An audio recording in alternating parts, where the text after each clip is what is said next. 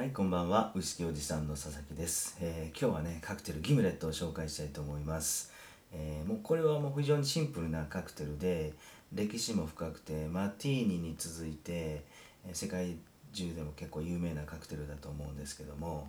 まあ、材料はね、ドライジン、えライム果汁、だいたい3対1ぐらいで、えーしっかりカクテル、あのシェイク、そしてカクテルグラスに注ぐ。っていうアルコール度数が25度以上ある飲み口がもう本当にさっぱりして美味しいカクテルですよね。僕なんかのたまに中華料理で濃い脂っこいもの食べた後にバーに行って1杯目ギムレットを頼んで口の中をすっきりさせるっていうたまにそういうオーダーしてる時があります。はい、このねギムレットの作り方レシピがね大きく分けて、え2つあるのかなと思ってて、えーバーによったらね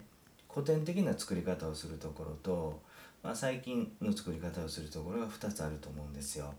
い一つ目のね古典的な作り方っていうのはちょっと昔はねまだライム自体が世界中でもあまり手に入りにくくて、えー結構高かったためにねどうしても、あのー人工甘味料のライムジュースを使ってたんですよ。でそれで結構美味しかったのがイギリスのローズ社のねコーディアルライムっていうのが、えー非常に美味しかったんでそれを結構使ってたと。それが古典的なギムレットの作り方。で一方ではもう一つ、えーライムのもう果汁今ではねライムも手に入りやすくなったので、えーライムの果汁をしっかり絞って作るっていうやつ。その2つがね僕の中ではあると思います。でねこのギムレットの誕生秘話がまあまあ面白くてまあ時はまあ大体240年ぐらい前ですかね、うん、1800年代の後半にねイギリス海軍の戦艦の将校たちには毎日毎日ねジンが配給されてたらしいんですよね。うんまあ、毎日配給するもんですから将校たちは結構毎日毎晩飲み過ぎてたみたいなんですよ。まあ、これじゃあちょっといかんなっていうことで、えー軍のかかりつけのドクター、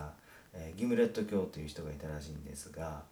えー将校たちにね飲み過ぎる将校たちに向かってもうジンを直接飲まずにねストレートで飲むことはやめて、まあ、ジュースで割って飲みなさいそういうアドバイスをしたことからギムレット教のギムレットから、え名前を取ったっていう説と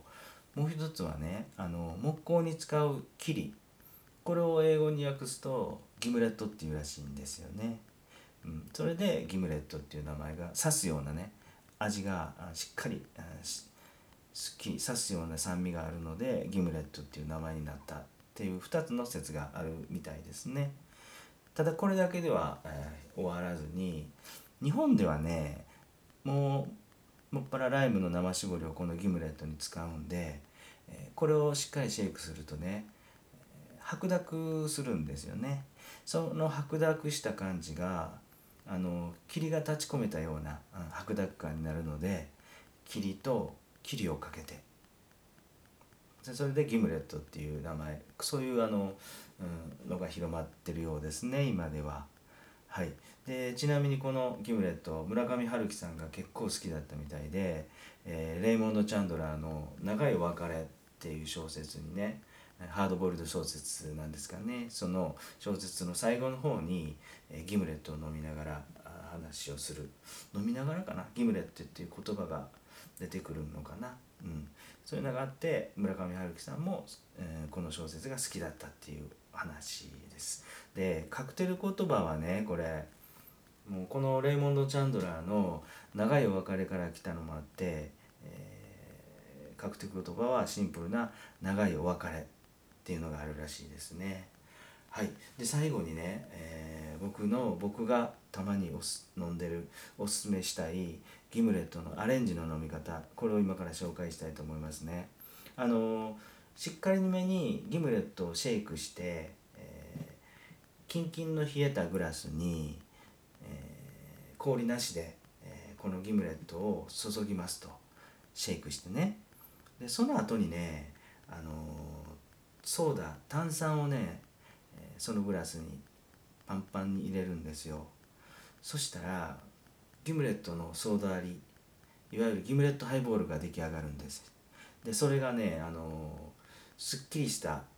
まあ本当にあのむちゃくちゃ美味しいチューハイっていうイメージだと思うんですけど